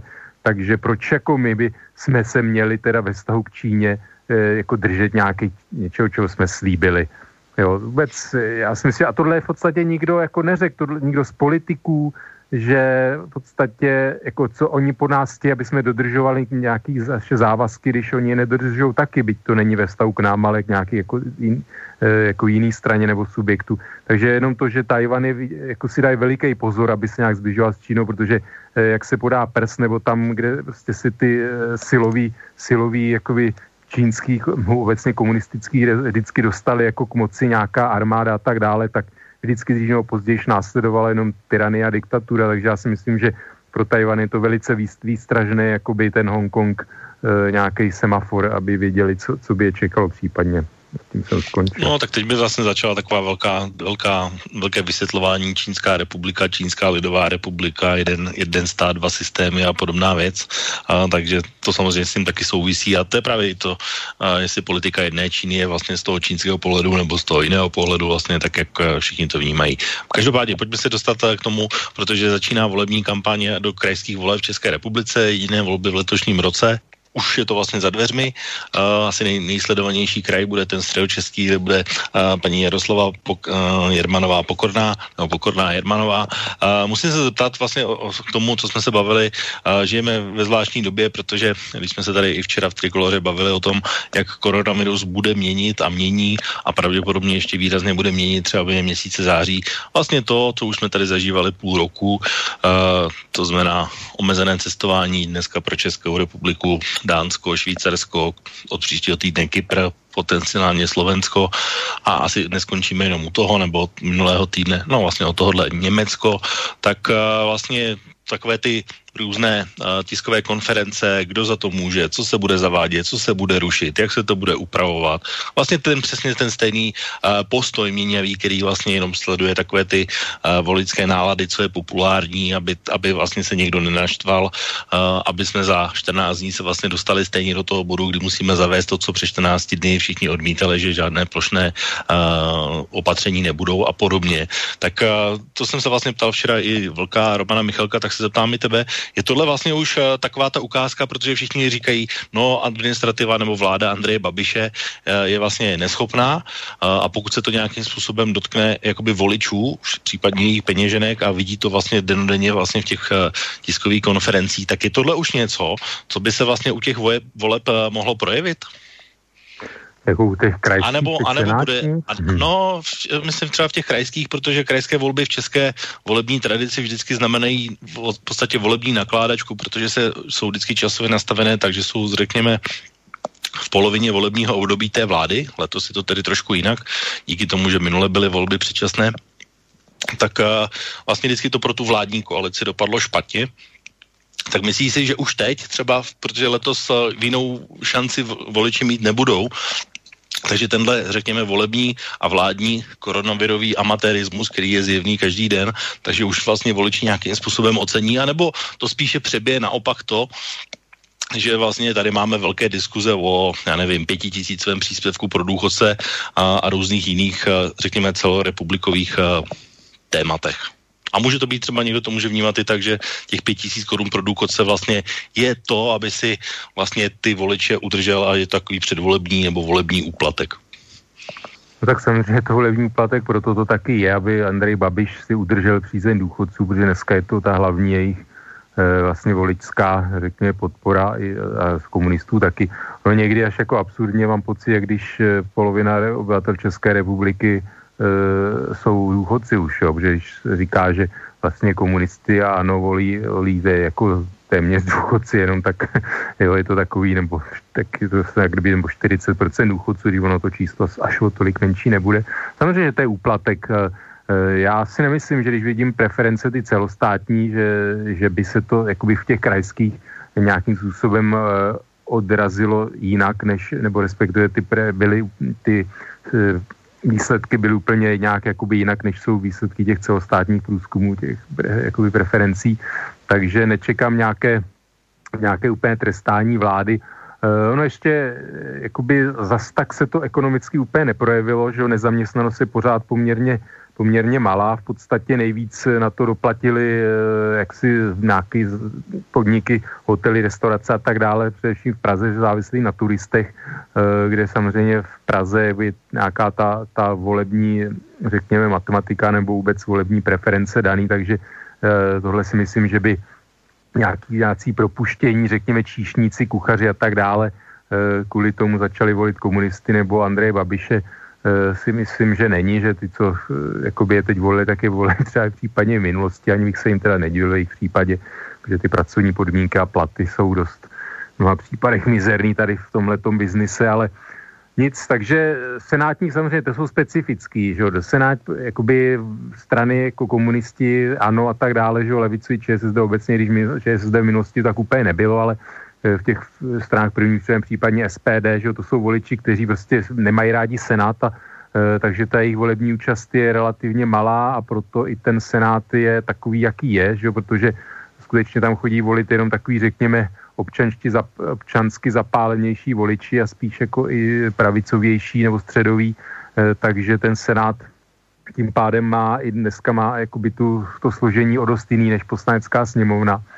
Eh, takže tam si myslím, že tohle to asi bude se, jako se úplně nezmění, že by, eh, že by Senátu se nějakým způsobem výrazněji proměnily síly. A na krajích si myslím, že to závisí i, i samozřejmě na těch krajských reprezentacích, že víme, že ve středních Čechách paní Jermana a tak dále, jako ano, vypadá dost, dost bledě na tom, že samozřejmě záleží i na, i na těch jednotlivých eh, krajích, tam, jak se tam ty strany a ty hejtmani a vůbec ty koalice chovají. Třeba jo, víme, pan Macura v Ostravě a tak dále, že jako v některých, některých krajích ještě pořád i třeba to ano má lidi, řekněme, kteří dokážou přilákat i teda voliče jiné, než, než třeba kteří by nutně, nebo kteří, jak si by měli rádi Andreje Babiše. Takže myslím si, že se do toho promítne ta celostátní i ta, i ta krajská politika, co se týče toho koronaviru. Ono je otázka, no, ty pořád takový ty ekonomické dopady v podstatě se ještě pořád čekají, nezaměstnanost, propouštění a tak dále, protože ještě dobíhají ty různé kurzarbajty, ty volby jsou v podstatě za tři týdny, e, to si nemyslím, že se ještě něco změní a co se týče těch zavádění toho chaosu a tak dále, nevím. Myslím si, že prostě, že to jenom zase bude kopírovat nějaké teorické preference, že úplně, že by nějaký jakoby ty, ty zmatky, ono to funguje tak, jako že Andrej Babiš v podstatě vystupuje, že to jsou ty jeho jako ministry zdravotnictví a další, že občas eh, ty ministři jeho by podřízení dělají e, nějakou jakoby blbosti zloby v uvozovkách a on si je dá do latě a on je ten a, a vyvolíte mě, ne, ne Vojtěcha vlastně, nebo jiné funkcionáře, takže on to trošku hraje i tady na to, že on je vlastně nad tím takový ten hodnej, hodnej kraj, král, který vlastně nějaký ty svoje rádce, poradce, ministry musí umravňovat a usměrňovat, jakoby, e, takže on si tím i zachovává takové, takové ty, řekněme, starší voliče, nevím, úplatky, ale touhletou politikou a která mu samozřejmě vychází, protože spousta vlastně jako jeho voliči nejsou zrovna ti, kteří by byli až tak jako nějak, eh, se omlouvám za to, ale jako kritič, kriticky smýšlející obecně nebo nějak složitě přemýšlející. Takže myslím si, že eh, že on si ty pozice více méně udrží, byť samozřejmě na některých krajích to vypadá, že, že to ano, tam ty pozice ztratí. No, no jenom tam se, že vlastně, protože každé ty volby mají vždycky nějaký svůj hlavní motiv, hlavní téma, něco, s čím se vždycky spojují. Klas, úplně klasické krajské volby byly o 30 korunových poplacích v nemocnicích svého času, nebo ty minulé byly vlastně o tom, že třeba Andrej Babiš vyhrál vlastně v mnoha krajích, dokonce bych řekl, že snad možná ve všech ale vlastně ty různé koalice to vlastně nakonec složily tak, že v mnoha nebo ve většině krajů vlastně nemá hejtmana a samozřejmě tam, protože Praha hlasuje jakoby časově jindy, tak se třeba hrálo právě a symbolem toho byla třeba Adriana Krnáčová jako bývalá primátorka Pražská. Tak mají pro tebe tyhle volby hlavně nějaký nosné téma, něco, o čem by vlastně být měly? Nebo, nebo je to tak, že jsou vlastně mediálně překrytí právě tímhle tématem třeba, o kterém teď mluvíme? No tak vzhledem k tomu, jak vidíme ty nárůsty, jo, tak ty minimálně ty tři týdny ještě to bude, si myslím, eh, jak si hodně ještě pokračovat, kulminovat, takže myslím, že to, tohle téma vůbec ty volby překryje. Ono vůbec je otázka, do jaký míry to ovlivní e, volební účast, protože si myslím, že jednak budou opatření a jestliže skutečně koronavirus si bude, bude řádit jako reálně i mediálně, tak si myslím, že i spousta voličů e, by to mohlo odradit. Eh, tady mě napadá otázka, že samozřejmě, že těch asi myslím, že starší lidi jakoby s tím mají větší problém z pochopitelných důvodů, což jsou zase voliči Andreje Babiše, že tohle by možná i mohlo mít nějaký ten, eh, ale vím, že teda eh, minimálně teda armáda se chystá v podstatě týmy, kteří budou objíždět i voliče, aby jako nemuseli chodit do volebních místností. Takže jakoby nějaké opatření jsou dělané, aby se, aby se tenhle vliv nějakým způsobem omezil toho koronaviru, eh, ale myslím, že jako je velký potenciál, že to téma to překryje. Oni totiž v minulosti ty kraje vlastně byly ekonomicky na tom dobře, měli přebytkové rozpočty. Eh, myslím si, že jako úplně v zdravotnictví a tak dále, že ne, nebylo úplně nějaké téma, které by které by teď bylo palčivé na té krajské úrovni. Samozřejmě víme, že od silnice komunikace, zvlášť teda ve středních Čechách asi někde, ale je pravda, že ty kraje jakoby nejsou vnímány úplně tolik o politice, eh, ale spíš o, řekněme, politické kultuře a takových těch věcech eh, právě ty jako, jako zdravotnictví, sociální služby, eh, silnice a tak dále, kde jako je to takové úplně ta politika se na to nedá, řekněme, nějaká jako ide, ideologie nebo jaksi na, naroubovan. Tak máme posluchače na telefonu, dobrý večer. No já mám dotaz, co si myslíte, kolik let nebo desetiletí ještě bude řádit eh, tady ten koronavirus, jak dlouho ještě bude nosit roušky, znamená, jestli to bude rok, dva, tři, deset let, dvacet let. A taky mě zajímalo, kdo si myslíte, by měl šlápnout přesně tady do té v podstatě fejkové koronakrize, protože už to zašlo moc daleko. A to je vše, zatím můžu se, můžu se zeptat ještě, když jste na telefonu? Tak posluchač nevydržel, škoda. Tak uh, chceš ty k tomu? Já jsem teda jsem chtěl ještě jinou otázku, takže... No, já jenom, no, ano. Ne, tak uh, zkus odpovědět, když je to ještě na, na dotaz posluchače.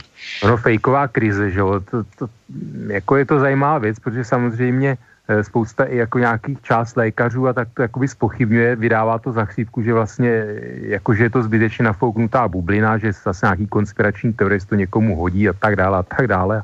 Eh, já si to nemyslím, já si myslím, že u nás ještě nedošlo k nejhoršímu, se podívá člověk jako Vlastně si my jsme si nezažili to, co Itálie, tak proto tady můžou zaznívat takové hlasy, hlasy že když je to nějaká chřípečka a podobně, dneska bývalý hokejista, trenér zrovna tvé Duklí hlava, Viktor Určí řekl, že tak příjemnou chřipku v životě neměl. Jo. Takže vlastně tím, že se objevují pořád takovéhle hlasy na mediální scéně, ať už i, i některých odborníků, který člověk čeká jakoby nějakou eh, určitou distanci, kdy to jako tu závažnost pochybňují, tak, tak jsou právě takovéhle názory, že nějaká fejková jako vůbec to není žádná fejková ta e, nějaká, nějaké koronakrize. E, samozřejmě otázka, prostě, kolik životů obětujeme za to, že e, jakoby nebudeme zavírat hospody, nebudeme zavírat školy, divadla, kina a tak dále. Jo. Vlastně to je legitimní otázka. E, já si, že pořád ještě víc zatím vedou ty životy, ale samozřejmě, že jako nelze opakovaně Eh, tu ekonomiku zavírat, tak jak se to stalo na jaře. Bude se to muset nějak přizpůsobit, eh, ale jinak si myslím, že to bude trvat do té doby, než se skutečně jaksi hm, objeví nějaká eh, jasně bezpečná a účinná vakcína proti tomu. Tak pak, pak jako hm, si můžeme jako hodně oddechnout. Otázka je ta promořenost, o které se mluví, jako zase kolik to bude životů, ale ono se ukazuje, že někteří lidi, kteří už měli, a to jako chřipka, že když máme chřipku, tak na ní taky nemáme imunitu na běžnou chřipku a máme ji opakovaně, ale tahle chřipka je e, jaksi opravdu je pořád stále platí, že je smrtelnější a že zanechává velice i jako trvalé následky, které třeba normální chřipka e, jako nezanechává. Takže e, já bych to úplně právě s tou chřipkou nesrovnával a myslím že jako jediná nějaká taková záchrana e, je skutečně vakcína, no, škování. Tak protože posluchače máme na telefonu. Slyšíme se? No, takže jaký dotaz byl, Intubo? Tak eh, děkuji za zavolání. Eh, no, já jsem se chtěl zeptat, eh, protože vím, že vždycky říkáte tady Brno, dneska to teda to nepadlo, ale předpokládám, že pořád Brno. No. Je tak? Uh, no, chtěl jsem se zeptat, protože když se tady bavíme a měli by, když bychom se bavili o Jaroslavě Pokorné Jermanové, tak to je asi z trochu jiné části republiky, než uh, žijeme my. Uh, tak zeptám se vás, uh, jenom jak to vnímáte vy, protože když mě se vybaví Brno, tak uh, se mi třeba vybaví pan, uh, vybaví pan Švachula, vybaví se mi korupčníci z ANO, vybaví se mi Petr Vokřál, tak je to uh, ze svého okolí, když by, když by se měl zeptat jako brněckého člověka, který tam žije, tak je pro vás jakoby tohle věc, která zajímá občany Brna víc, než eh, to, jak to vypadá s koronavirem, anebo eh, to, jestli říká Adam Vojtěch to, nebo to, nebo nosí roušky, nenosí roušky. Jak to vlastně vnímáte ve svém okolí na druhém konci republiky, když to řeknu takhle jemně? Jako myslí, myslíte, volby, jo, teďka co budou ty krajské. Ano, teď se bavíme o volbách, protože samozřejmě se to pro, pro no, tak... líná vlastně a probíhá volební uh... kampaň, takže na to musí samozřejmě taky reagovat nějakým způsobem. No, já spíš, uh, já spíš jsem ve skupině lidí, kteří, a uh, bavím se spíš lidma, kteří jsou tomu skeptičtí jako takhle. Uh, ono určitá změna byla potřeba, protože to, co tam předváděl tam ten, že už nevím, jak se jmenoval ten Holand, jo, ten Holand, co tam vlastně dělal to peklo na té radnici ohledně těch nemocnic a tak, takže určitá změna tam musela dojít, protože to byla katastrofa. No a pan Vokřál, tak ten odešel, jak odešel. Určitě byla taky potřeba vyměnit, protože když tam byl vlastně primátorem Onderka, dobře ještě pamatuju, jak je to dlouho, už 8 roků nebo možná díl, tak uh, tam už taky určitě byly určitě nějaké vazby, tam hodně taky věcí nebylo čistých, jenomže se ukazuje, že ať přijde jakákoliv strana, takže je tam jedna špína za druhou, takže ono je to úplně jedno, koho zvolíte, jo. Takže já už v podstatě, já už, já nevím, jak, kolikrát nebyl u voleb, ale já už to vidím spíš jako takhle skepticky a moje okolí taky. Takže to je vše hmm. asi tohle. Děkuji za Super. Tak jo, tak já děkuji za zavolání a za názor. Tak o to. Názor z Brna. Brno je druhé nejbohatší město, mně se jako v Brně líbí a Eh, já do Brna jezdím rád i služebně a je přijde, že Brno je i příjemnější na žití než Praha třeba. Eh, takže, ale Brno je prostě bohaté město, je tam z čeho krás, je tam z čeho brát. pan Holan, já třeba jako mě jsou tyhle ty politici sympatičtí, byť samozřejmě oni v té praktické politice někdy jako tam jako zaskřípe a tak dále, ale pořád jsou to ty politici, kteří jako jim roz, jako řekněme, mají z mého hlediska ještě čist, jako pořád nějaký čistý štít oproti, protože víme, pan Švachule bývalé ODS, tam ty vazby prostě eh, bývalý minister spravedlnosti Blažek a tak dále, eh, tam jako by ta historie těch, těch různých lumpáren a korupce a tak dále, ta je tam, to samozřejmě ne, ne, tam nevzniklo s hnutím ano, to je jenom nějaké pokračování, tam se různě jenom ty figury proměnějí nebo přejdou, přejdou do jiné strany, že jo, víme pan Faltínek, že tam má a tak dále. To jsou prostě, jako je to tam, je to tam, troufnu si říct, že jako si horší situace než v Praze v dnešní době, eh, co týče nějaké jako politické kultury a nějakých machinací a tak dále.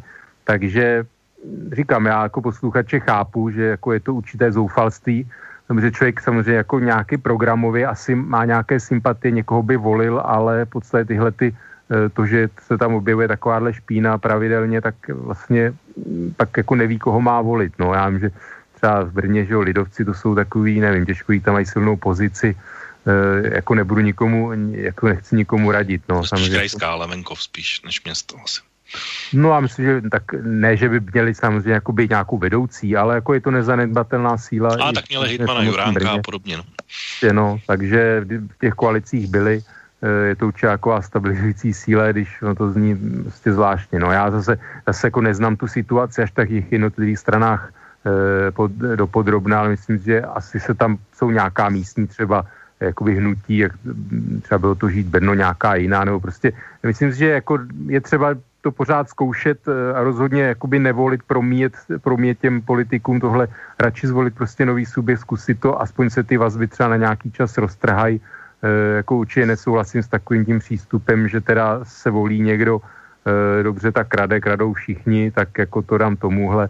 To si myslím, že je největší chyba se tomu podat, protože to pak jako jsme opravdu jako jdem směrem jako do Běloruska a tak dále, kde teda jako tam nemůžou volit nikoho jiného ani, eh, jako ani nominálně, řekněme, ale prostě tak jako jdeme, jdeme tím spíš na východ, než na západ, jako do nějakých, řekněme, zemí No a je, to, je, to, je, je přesně ta volba stojí v téhle rovině, jakože vlastně volíme jakoby to, co je, protože u těch krajských voleb většinou ten krajský efekt nějakým způsobem funguje, že kdyby jsme šli na Zlínsko, kde je Jiří Čunek, tak samozřejmě tam vyhrává tradičně vždycky, všichni ho znají, jeho názory znají a je tam populární a vždycky to je tradičně nejsilnější a nejistější lidovecké křeslo v podstatě dneška. Ale když se podíváme třeba na paní Pokornou Jermanovou, tak to je vlastně jakoby ten pravý opak v podstatě, aspoň je tak vnímaná, ačkoliv se tedy velmi snaží jako si ten svůj uh, mediální obraz uh, vylepšit, tak je to přesně tak, že třeba středočeský uh, volič by měl se rozhodovat spíše podle těch uh, celorepublikových eh, témat, anebo měl si říct, ale co tady ta paní Pokorná pro mě za ty čtyři roky udělala, je to lepší nebo je to horší, ale zároveň se potom samozřejmě musí vzpomenout na svého manžela, na různé kauzy na úřadech a podobně, eh, nestandardní platy, nestandardní výdaje, velmi podivnou komunikaci prakticky po celé volební období, až tedy téměř předvolební, no to o volebním plagátu radši ani mluvit nebudu, tak čemu ty bys dával přednost v tomhle hledisku? No, takhle pan Čunek, že jo, ten to má taky za sebou dost, tam pro mě je to až do jisté míry nepochopitelné, já jsem mu zrovna před pár dny viděl naživo, e, vlastně na Moravě v jedné akci, takže to je jako je zajímavé tam přijel, jak si tam s ním lidi potřásali rukou a tak dále, e, takže to je tak, protože je lidovec, samozřejmě tak jako ten Zlínský kraj, on tam, že jo, unimovůňky pro, pro Romy a tak dále, to jako, ale má za sebou různé takové jako s komunistama, námluvy a taky... O tu nemocnici různé, hlavně.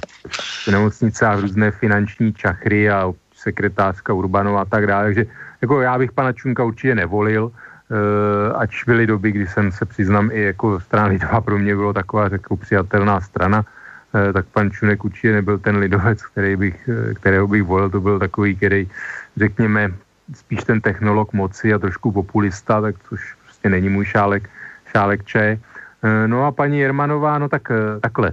Eh, myslím, že středoče se týče takové té provozní stránky, tak asi jako moc spokojení ve středních Čechách být poliči a občani nemůžou, že víme i ty, ty její, ta její trapná záležitost s tou zdravotní sestrou, kdy vlastně jí kdy jí pohroz, já ne, se to, to bylo. To trestní vlastně, oznámení. Trestní oznámení. A za týden, když Andrej Babiš něco řekl, tak přišla, že by vlastně tu petici na její podporu podepsala taky, že takovýhle absurdní, prostě trapné záležitosti.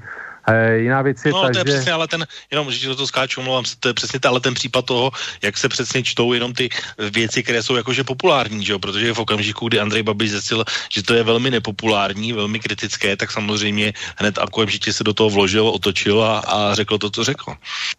No tak prostě Andrej Babiš proto má ten instinkt, že jo, tady pro ty voličské nálady, tak myslím si, že e, jako to bylo natolik absurdní, že jako těžko se jim mohl zastávat, to, on se od ní, do, sice je na předvolebních plagátech, ale v podstatě se od ní jako do nějaké míry distancoval, že jo, ty její s manželem, takové ty papalášské prostě e, způsoby, že jo, který jako známe z minulo, že jo, ODS, ČSSD a tak dále, no prostě asi ty přece volič to už je trochu dál a a jako ne, nechce se smířit a odměňovat opakovaně u voleb jako takovýhle politiky e, a víme, že jak prostě střední Čechy jako silnice a tak dále, že to hospodaření vůbec jako není, e, není ideální, to zdravotnictví zrovna tak, byť samozřejmě jsou částečně tady soukromé vlastně nemocnice ve středních Čechách. E, ale druhá věc je ta, že ty minulé volby vlastně byly v době, kdy, kdy ano ještě jako předstíralo, že je to nějaká, když ne pravicová, tak středová strana a střední Čechy tradičně jsou, myslím, jako spolu s Prahou ještě pár, jako několika, řekněme, libe, Liberec, Plzeňský, Český, eh, takový jakoby spíš pravicově volící eh, kraje, takže myslím si, že to, jak eh, i obecně ano, prostě šlo vyloženě doleva, už jako jednoznačně Andrej Babiš to hraje na voliče, řekněme, komunistů ČSSD a částečně samozřejmě Okamury, tak si myslím, že i tohle to jakoby škodí tenhle ten jednoznačný posun eh, voličský v té celostátní nebo politický v té celostátní politice, tak tohle hraje taky roli, že prostě ano, už přestal být vnímaný eh, jako nějaká strana eh, prostě řekněme alespoň středová, když ne pravicová, protože když to tak bylo, že oni se prezentovali jako strana pro podnikatele, živnostníky a tak dále, že a teď vidíme jako ty neustálí, jako, nebo ne neustále, oni byli nějak ty přebytkový rozpočty, ale vlastně hospodaření, ano, že jako úplně není pravicový, třeba osobně bych s tím úplně problém neměl, že, jo, že se, otázka do jaký míry za to může ČSSD v té vládě, nechci zabíhat, prostě to hlavní sdělení je to, že prostě ano se posunulo Eh, řekněme, mimo takový ten hlavní proud eh, voličských preferencí ve středočeském kraji. Tak ono tak je asi dobré říct, že přesně se to ukázalo na volebních eh, partnerech, respektive koaličních partnerech, protože ano, před čtyřmi lety začínalo s Topkou a se Stanem, aby v půlce vyměnilo za právě za ČSSD a KSČM, což je stávající vládní koalice ve středočeském kraji. No a pak samozřejmě ještě druhá věc, kterou asi z dnešní relace okénko zakončíme, a to, že jedna věc je volby vyhrát a druhá věc je právě sestavit tu volební koalici, což se třeba Andrej Babišovi velmi nelíbilo v mnoha krajích, kdy sice ano vyhrálo, ale, ale hejtmana prostě nemělo, protože ti ostatní se spojili vlastně proti a sestavili si koalici vlastní a ano, k tomu ani nepotřebovali. Každopádně o to čas v nám velmi rychle utekl, právě se navršil čas dnešní a relace, takže chtěl bych ti poděkovat a ještě na dálku samozřejmě i Martimu za dnešní diskuzi, za dnešní názory krize českým tématům. Takže díky za pozvání a těším se zase někdy příště. No a já můžu slíbit, že příště pro posluchače uh, vlastně nebudeme vysílat živě, protože budu mít připravenou takovou před uh, připravenou uh, relaci, kterou se nazval uh, manuál na americké prezidentské volby, uh, takže to si určitě nenechte ujít, protože to bude takový uh, návod na to, jak si minimálně ty letošní uh, volby užít, ale nebude to vlastně vůbec o Joe Bidenovi ani Donaldu Trumpovi, ale o nějakých zákonitostech, pravidlech toho, co sledovat, kde sledovat, jak sledovat a čeho si všímat. No a za měsíc potom to už bude vlastně čas povolební, takže tady opět budou pánové Oto a Marty a určitě výsledky i toho, o čem jsme dnes mluvili, tak si nějakým způsobem vyhodnotíme a podíváme se na to, jak vlastně tu jsou situaci z, o voliči ohodnotili. Každopádně chtěl bych vám tedy vážení posluchači poděkovat za dnešní účast, za volajícímu, za své názory a za jeho názory a za dva týdny tady bude opět relace okénko. Dnes tedy přeji příjemný zbytek víkendu a naslyšenou. Táto relácia vznikla za podpory dobrovoľných príspevkov našich poslucháčov. I ty sa k ním môžeš pridať. Viac informácií nájdeš na www.slobodnyvysielac.sk Ďakujeme.